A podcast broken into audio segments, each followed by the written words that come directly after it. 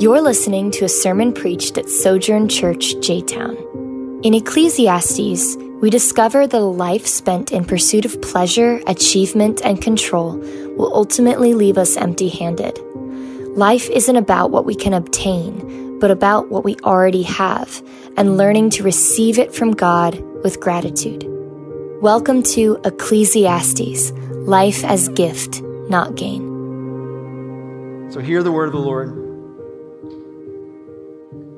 A good name is better than fine perfume, and the day of one's death is better than the day of one's birth. It is better to go to a house of mourning than to go to a house of feasting, since that is the end of all mankind, and the living should take it to heart.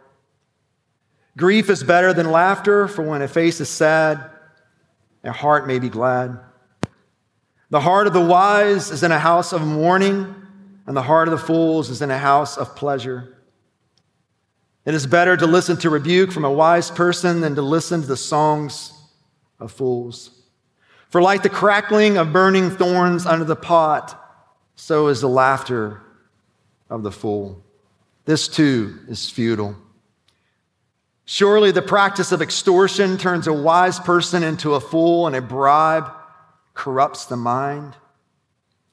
The end of a matter is better than its beginning. A patient spirit is better than a proud spirit. Do not let your spirit rush to be angry, for anger abides in the heart of fools. Don't say, Why were the former days better than these? Since it is not wise of you to ask this. Wisdom is as good as an inheritance and advantage to those who see the sun, because wisdom is protection as silver is protection. But the advantage of knowledge is that wisdom preserves the life of its owner. Consider the work of God, for who can straighten out what he has made crooked? In the day of prosperity, be joyful, but in the day of adversity, consider. God has made the one as well as the other so that no one can discover anything that will come after him. This is the word of the Lord. It is absolutely true and given to you in love. Let's pray together. Father, once again, as we declare each time we gather together, we give thanks for your faithfulness to us, Lord. We're overwhelmed by your generosity and grace that is extended to us every single second that we live. So, Lord, we ask that you would teach us. In Christ's name we pray. Amen. You may be seated. So, if you're just joining us, we've been uh, working through this precious gift of a book called Ecclesiastes. And there are several things that I think the, the, the preachers, what we've been calling the author here, is doing with the book of Ecclesiastes. I think one of them, and that we're going to kind of look at a little bit more today, is I think he's over and over in this book trying to um, sort of deconstruct this idea or this illusion that you have control in your life. And I know most of us would agree with that statement, but as I've said before, we don't live like that.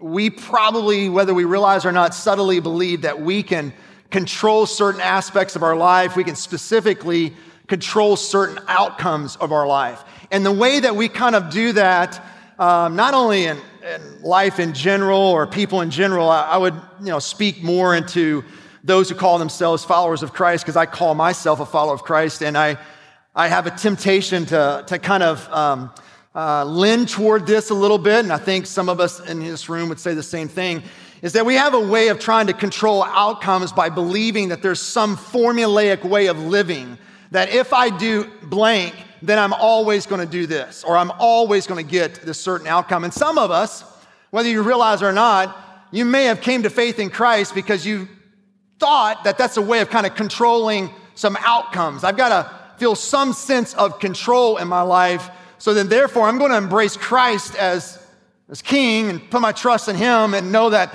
if I live a certain way, then I can guarantee that I'll get certain kinds of outcomes. And the book of Ecclesiastes, I would say for us is that it's the gift that God gives to us to kind of blow that up.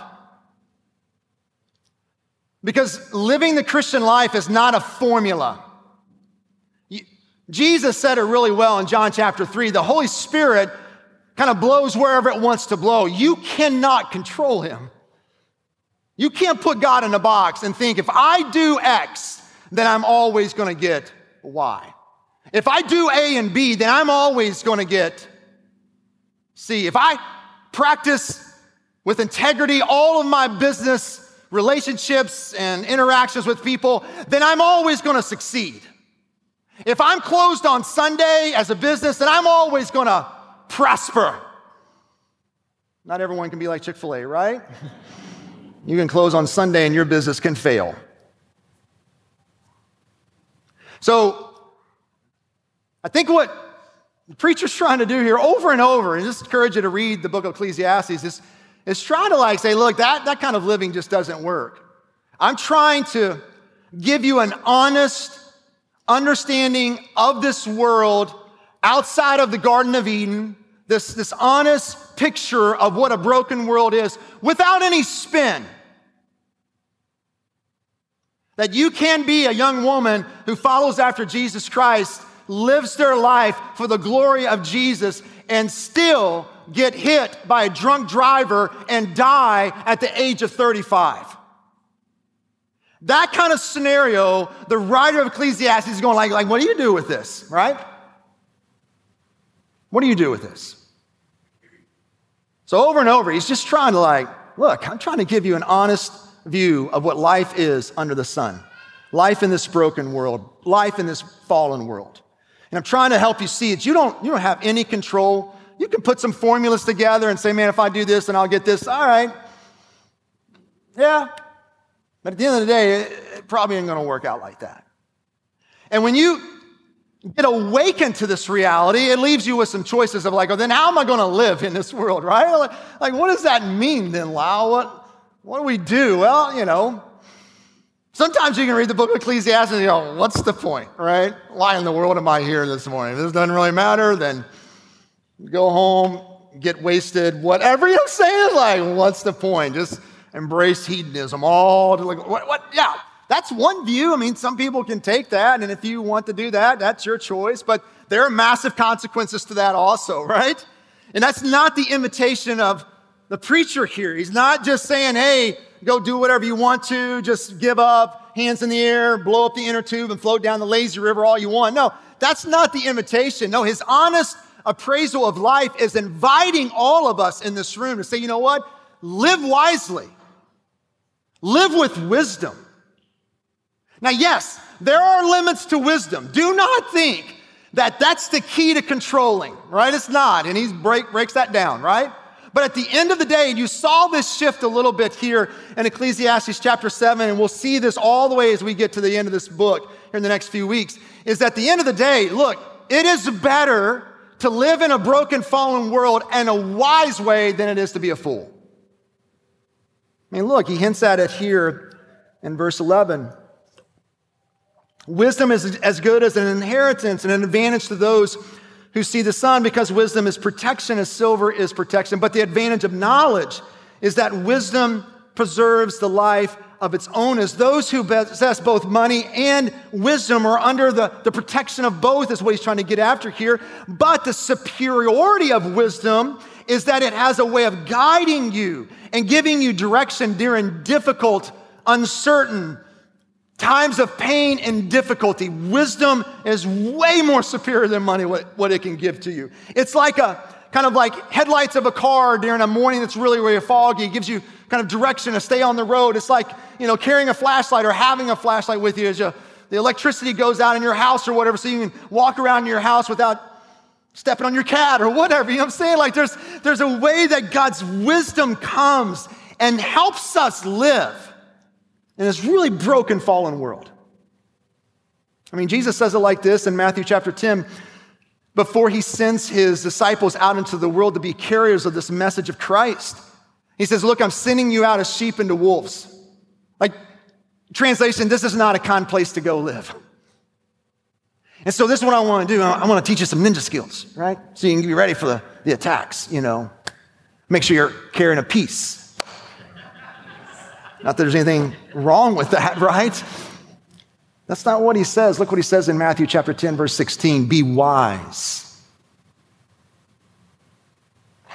Be wise as serpents. Paul says it several times. Colossians 4, verse 5 says, Walk in wisdom toward outsiders, making the best use of the time. Ephesians chapter 5, verse 16 or verse 15 through 17. Be careful, pay careful attention then to how you walk, not as what? Unwise people, but as wise. Making the most of the time because the days are evil, so don't be foolish, but understand what the Lord's will is. This is just Lisle talking here. And I can only say this for the time that I'm living in right now. I'm not saying this is the case in other times because I didn't live in other times, but I personally believe that one of the greatest needs that our society and our culture needs right now is not a bunch of Christians who have a bunch of answers, but a bunch of Christians who understand their place, grounded in the love of Christ, and who walk wisely. That's what our world needs. Not that there's not a place for answers, please hear me. Not that there's not a place for truth. But we need followers of Jesus Christ, including me, to stop acting and speaking like fools and start living and acting with wisdom. Just got done reading through, it's probably one of the first biographies I've read through. I mean, usually I get bored with biographies, right? I don't know if some of you like love biographies. I get about halfway through and it's like, I'm kind of done. Like, you need to speed this thing up, you know? I tried to read through John Adams several years ago. I got halfway through. It's like, come on, man. Can you make it 200 pages, not 600? I mean, I don't know. Maybe you guys are amazing biography readers, all right? So uh, I am not. But I just got done reading the one from, uh, that was done by Eugene Peterson here recently. Dude, absolutely really, really good. May, maybe more for me, just because I'm in pastoral vocation, may not be translatable to you in your world. But one of the things I really do appreciate about what I read, there's a ton in there that I'm re- reflecting on and learning in my own life. But one of the things that was just so refreshing for me is that here's a man, oh my goodness, um, tons of wise counsel, tons of wisdom to offer. And one of the things that most people were frustrated with him is that he rarely gave advice. They would come to his office, lay out a problem, lay out an issue, please help me. And they would just sit in silence, just look outside. And a lot of them left a little frustrated because they're just wanting, like, give me some answer here. Let me know what's going on. Give me some advice. It's not that he didn't ever give advice, but what you see from this man is this man understood the complexities of a human being and even tried to understand the complexities of a situation to where he recognized that sometimes the wise thing to do is to be slow to speak and just sit and be still and see how God can be present in the stillness.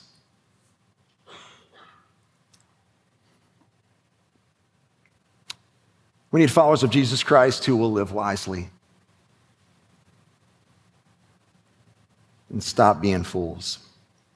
So, this is what I want to do this morning. I, I think in these 14 verses here, and you'll see this. I mean, this is all, this is not like an exhaustive list here, and um, even as you read through the rest of the book, you'll see other snippets of this. It, it does have a shift, right? You, you, kind of feel in chapter seven, and it feels more like a proverb, right? Like you, what you're used to in the book of Proverbs. And I think there are five, just I just want to briefly talk about five lessons that I think we need to hear, to embrace, to live out as followers of Jesus Christ so that we can be people who live wisely in a very broken, fallen world that needs the wisdom of Jesus and people embodying that wisdom.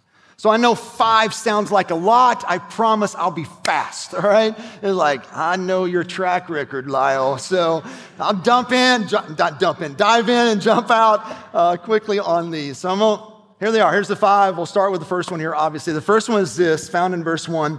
And verse one through four, it's kind of like all the same theme. Wisdom learns the lessons at a funeral. In fact, the preacher would say it like this It's better to attend a funeral than a birthday party. Look what he says here, starting in verse 1.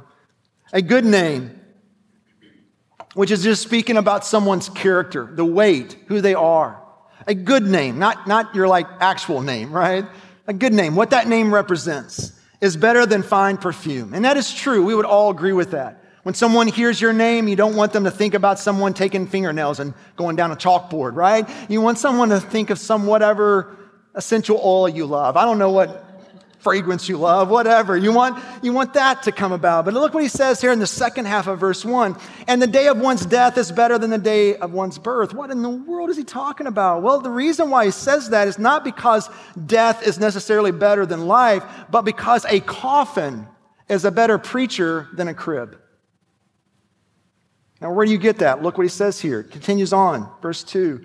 It is better to go to a house of mourning than to go to a house of feasting, since that is the end of all mankind. And look, the living should take it to heart. Grief is better than laughter, for when a face is sad, a heart may be glad. The heart of the wise is in a house of mourning, and the heart of fools is in a house of pleasure. You know this at, at the birth of a child or, or at a, a birthday party. Those are, are festive events that are full of joy and laughter and celebration, and rightfully so. The writer here is not saying that's wrong or sinful in any way, stretch of the imagination. But when you go to a birthday party, I mean, unless you're being goofy and silly, you don't bring, you know, black balloons, right? You don't you don't dress them black. It's not a mourning. You don't sing the happy birthday song. Happy birthday to you. Happy birthday, dear Joe. Don't forget you're going to die, right? You don't, you don't bring that in there, right? I don't know if you grew up with the birthday song ending and I hope it, you'll do that till you're 104. You know what I'm talking about? It's like, that's kind of depressing. I don't want to be living till I'm 104. Do not wish that upon me. So, look, but here's the point that he's trying to make. Not that there's anything wrong with these festive occasions, but there's something about a funeral that'll make you think about life that a birthday party will not. And he says there's two kinds of people that show up at a funeral there's a fool. And look, just for clarity's sake, all of us are fools, right? Like don't, like, don't think that someone else, including me, apart from Jesus Christ and even those who are in Christ, foolishness still resides in our hearts. So don't think, oh, this is not talking about me when it says fool. Just, just for the sake of this morning, every time it says fool, just put your name in there. Amen? That's a good Good little thing here. A fool is someone who'll go to a funeral and sit and think about so many other things of what they're going to do once they get outside of this funeral home instead of sitting and thinking about that's going to be me. The wise person will sit and look at the coffin and realize that will be me. And I don't even know when, but it will be me. I'll be laying in that coffin and it makes us evaluate what are we giving our lives to? What will people say about me? What kind of character do I have? Proverbs 90, verse 12. And this is what the psalmist is trying to get after here teach us to number our days aright. Why? That we may gain a heart of wisdom. The sooner we come to terms with our own death, the wiser our life has a chance to become. As Zack Eswine said in his book on Ecclesiastes, wisdom does not use sad things to avoid life. Sit with that. Wisdom does not use sad things to avoid life. Wisdom uses sad things to learn life. The day of your death is better than the day of your birth because the coffin is a way better preacher than a crib. Wisdom is learning the lessons at a funeral. Number two, wisdom listens, hears rebuke. I mean, look what he says here in verse 5. It's better to listen to rebuke from a wise person than to listen to the songs of fools. Another way you can even say this, it's better for you to sit down with a wise friend, a wise friend, right? Not any friend, a wise friend, right? There are some friends that you had that are fools and you should not listen to their rebuke. It's like, you be kind to them, but you don't need to listen to them. But there are wise friends that God has put in your life, and it's better for you to sit down and listen to every fault that they want to bring to your awareness than it is for you to spend the day listen to your little Spotify playlist. That's what he's getting after. I mean, over and over, just read the book of Proverbs and pay attention. Do this over the course of this week. And pay attention to how many times the writer of Proverbs says over and over listen to advice, listen to counsel, listen to critique. And over and over, if you're anything like me, you live like a fool. Because you have, you have this tendency and bent in all of us to, to not listen to when someone brings a rebuke, when someone brings a critique, when someone brings some counsel, because you have a tendency to kind of dismiss them away. Maybe they're too young, maybe they're too old, maybe they're too stiff, maybe they're too legalistic, whatever it is. If they are a friend, Listen to them. Verse 6 For like the crackling of burning thorns under the pot, so is the laughter of the fool. And all he's just trying to say there is this is that, yeah, you can join in with the laughter and the joy of foolish people, but they're like little thorns in a fire. They make kind of like some fun noises. Oh, well, cool. But there's no lasting value. The flame goes out really fast. And if you refuse to not listen to wise friends who come and give you rebuke, then listen to me. It's your loss. It is your loss. Because if we will listen to them, it has a way of bringing lasting value in our lives, maybe even possibly saving your life. That's why Proverbs 27, verse 6 says this the wounds of a friend are trustworthy the wounds of a friend. A hard word are trustworthy, but the kisses of an enemy are excessive. Wisdom listens, hears rebuke. Number three, wisdom is, is patient. What I mean by that, look what he's saying here in verse 8 the end of a matter is better than its beginning. And so the idea of this word end is this idea of like being able to see a project through, being able to see something to its end. So, so in essence, what he's saying here, the end of the matter, the, you know, seeing something, finishing it out is way better than just starting. So, so all of us, man, it's way easier to start something. Amen? Man, way easy to start a diet. Man, day one, I'm awesome. I'm amazing in a diet on day one. Oh, I'm doing great, right? Exercising, day one, amazing. Right? Can we not say that? Do you not agree with me? Day 15? Uh, not sure, right? One person said exercising and dieting is like a thousand restarts, is it not? I know there's bigger things that we're talking about here, but the idea that the writer's trying to say is like, look, it's way better to be a finisher than just a starter. That's why in the second half of this verse and into verse 9, look what he talks about. He talks about this idea of patience. A patient spirit is better than a proud spirit. Don't let your spirit rush to be angry, for anger abides in the heart of fools. Anything you set out to do that's worthwhile doing, you will have adversity, you'll have difficulty, you'll have frustration, frustration that'll hit you, you'll have hardship, you'll have people that'll doubt you, whatever it is. And so it takes patience. It takes a long fuse. Someone that's a fool quits early and has a hot temper. Wisdom is patience. It, it finishes, it sees things through. Number four, wisdom is careful with nostalgia. And you see that in verse 10? Try to stop for a little bit. Nine o'clock kind of laughed at verse 10, but you guys are like, Duh. but kind of funny because we all say that, right? Look what he said in verse 10. Don't say, Why were the former days better than these? Since it's not wise for us to ask that. So we all say this often, the good old days, or back in the day, we, it was so much better. And if the preacher would hear us say this today, and I'll put this on the screen there, I think he would say this If you think you're living in a world where things are getting worse all the time, then cheer up. At least you will be dead before things get really, really bad, right? Look, so it's not, there's not a problem for us to reminisce. It's not a problem, problem for us to, you know, enjoy some of the elements of the past that might be better than the present. But the problem with this is the one little word, and that one little word is why. That's the problem with it.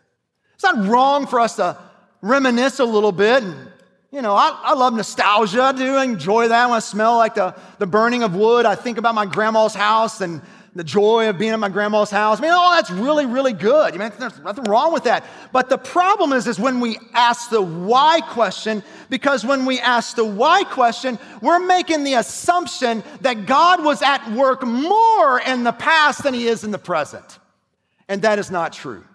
When we ask the why question, we're actually forgetting about God and unable to see the work that He is currently doing in the presence. Good old days is the lyrics of fools. As one author says, humility, and I would add, in wisdom, recognizes this truth that we are not different in heart season, and calamity than those who have gone before us. We do now only what they did then, only we express our scheming hearts in different forms. Hard heartedness is like a baton in a race that each runner passes on to the next. At the end of the race, though each runner ran a different portion, they all carried the same baton. So it is with each generation of human beings under the sun. Wisdom is careful, careful, cautious with nostalgia. Our longing for the past is never as good as our mind is telling us. Number five, wisdom receives both good and bad from God. And I want to nuance just, just a little bit because I, I recognize that that's hard to hear for some of us. Wisdom receives both good and bad. And I don't have time to um, answer all the questions that that may bring up when you hear that, right? Because some of you are going through some really bad, tragic adversity in your life right now. And for you to hear that is, is hard, right? Sometimes it doesn't bring a lot of healing, it actually brings a lot more wounding. But what I want to offer to you and encourage you is that none of this even these things we're talking about here, none of this is even possible for any of us in this room apart from a relationship with Christ. Because the deepest need that all of humanity needs is a, is a new heart, new wants, new desires that comes through receiving this good news of the gospel of Jesus to where there's, a, there's now an open posture toward Christ and His Word. There's a, there's, a, there's a want to live under the reign and rule of Jesus. And where do we find out where that rule and reign of Jesus is? It's in His Word. And, and consistently, not just in Ecclesiastes, but all throughout the entire book of the Bible, from Genesis to Revelation, we see this truth that all things, whether good or bad, come from God. And so, as one who is secure in their relationship with Jesus because my security is not built upon me not having hard questions for God, right? And my security is not built upon not being angry with that idea. I still want to have a heart that submits to it. And part of the having a heart that submits to it is to bring, right? those hard questions to Him. And being honest and say, This is hard to hear, God. This is really hard to hear. And I'm not asking you to sell it right now. I'm just, I'm just acknowledging this is really hard to hear that this bad thing that's going on in my life right now is from you. Look what the author says here in the day of prosperity, be joyful. In the day of adversity, consider. God has made the one as well as the other so that no one can discover anything that will come after him. So, bad theology and, and a phrase that's nowhere in the Bible is that bad things come from the devil and good things come from God. That is false. That is a lie. Both bad and good, God has made them both and they come from Him. The Lord gives the birthday as well as a sign the day of mourning. So, wisdom and, and response to what we see in verse 14 is that we recognize the moment and we respond appropriately. So, in the days of prosperity, how are we to respond? What's wisdom inviting us to do? How are we to respond in days of prosperity? This is not a trick question. How are we to respond? Joyfully, without guilt, and without thinking that if I am too happy, that means something bad's getting ready to happen. So I've got to monitor my happiness so nothing bad comes around. No, no. When there's a day of prosperity, wisdom says enjoy, celebrate, laugh. You don't have to pray about it, it's already right here.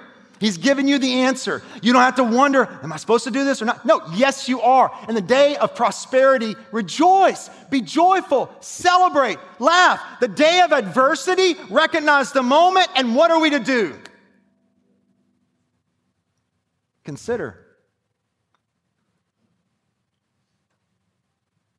Pay attention. Let the hard stuff sink in. Don't run from it. Don't numb yourself. Don't use God talk to pretend like it doesn't exist. Now, this is me, once again. You can come and rebuke me. I'll try to be wise and listen to that rebuke, unless you're foolish, right?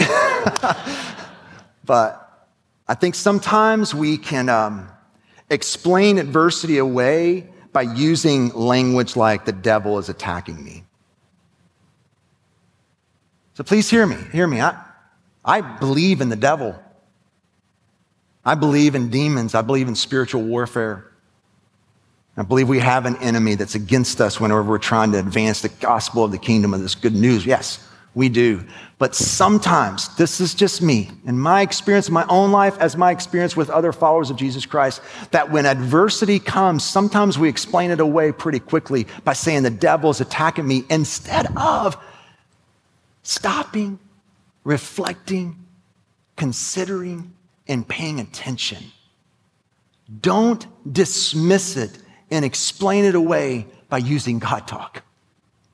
Maybe God's bringing this adversity, which we know He's bringing into you, to expose and help you see something that you cannot see unless adversity comes in your life. You following me? It's almost like the writer here is bookending it here. So there's certain things that you can't learn at a birthday party, you got to learn at a funeral home, right? You cannot. Brevity of life is not going to be seen at a birthday party. Brevity of life will be seen at a funeral. Same thing. There are things that you cannot learn in days of prosperity that you learn in days of adversity. And God, being a good father, has as at his aim to, to shape, to form you, to be more and more like Jesus, to live into how humanity is supposed to live. And sometimes that means there's hardship. There's difficulty, there's adversity. And it does not mean that God doesn't love you, and it does not mean that God's punishing you for some past sin.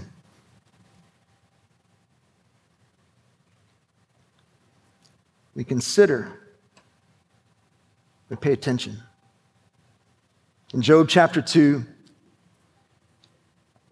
right after Job lost everything, In verse 9, his wife came to him and said this Are you still holding on to your integrity? Curse God and die. In verse 10, I wouldn't say you should say this with your, to your wife often, right? May not go well with you, but in this moment, tons of wisdom here, what he said. Verse 10, he said this Look, you speak as a foolish woman speaks. Why is that? Why is she speaking like a fool? Should we accept only good from God and not adversity?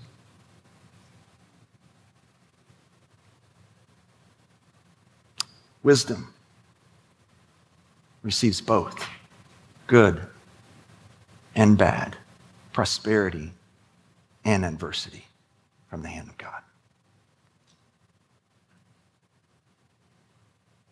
So, the invitation for us today is not that we, um, we take all five of these things and we put them on a sheet of paper and uh, we memorize them and we think about them for a day, right?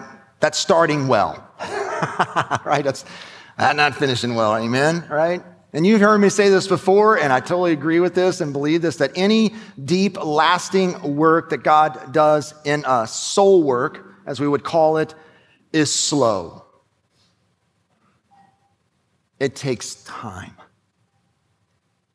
So maybe the invitation for us this morning and for you is to take like one of these and spend the next several months, not days, months, saying, All right, I want to live as a wise individual in this broken, fallen world.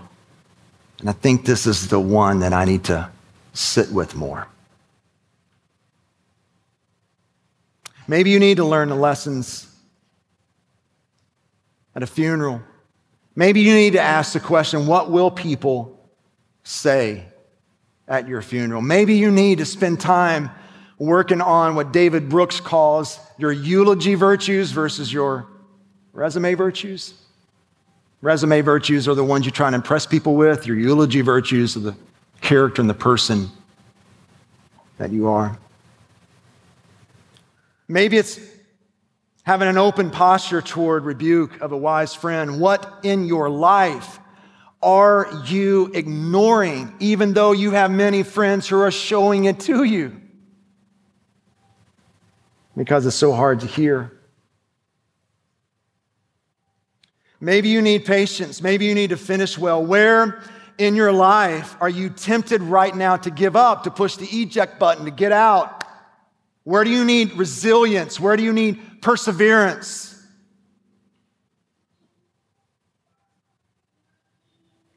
Maybe you're here and you need to be careful with the good old days, nostalgia. And you're able to see where God is at work right now in the present moment. Maybe you're here and you need to receive both good and bad from God. Where do you need to celebrate God's prosperity in your life, as I said, without any kind of guilt? And where do you need to maybe sit with, consider some adversity that God has sent in your life? My prayer for myself, for my boys, for our church, is that we would be followers of Jesus Christ who are rooted and grounded in the love of God, and that we would live wise in a world that needs it. Let's pray. Hey, I'm Lisle Drury and the lead pastor at Sojourn Church J Town. Thanks for listening. We are here to reach people with the gospel, build them up as a church, and send them into the world to be a faithful, loving presence. For more sermons, info about our church, or ways you can support our ministry, visit sojournchurch.com slash jtown.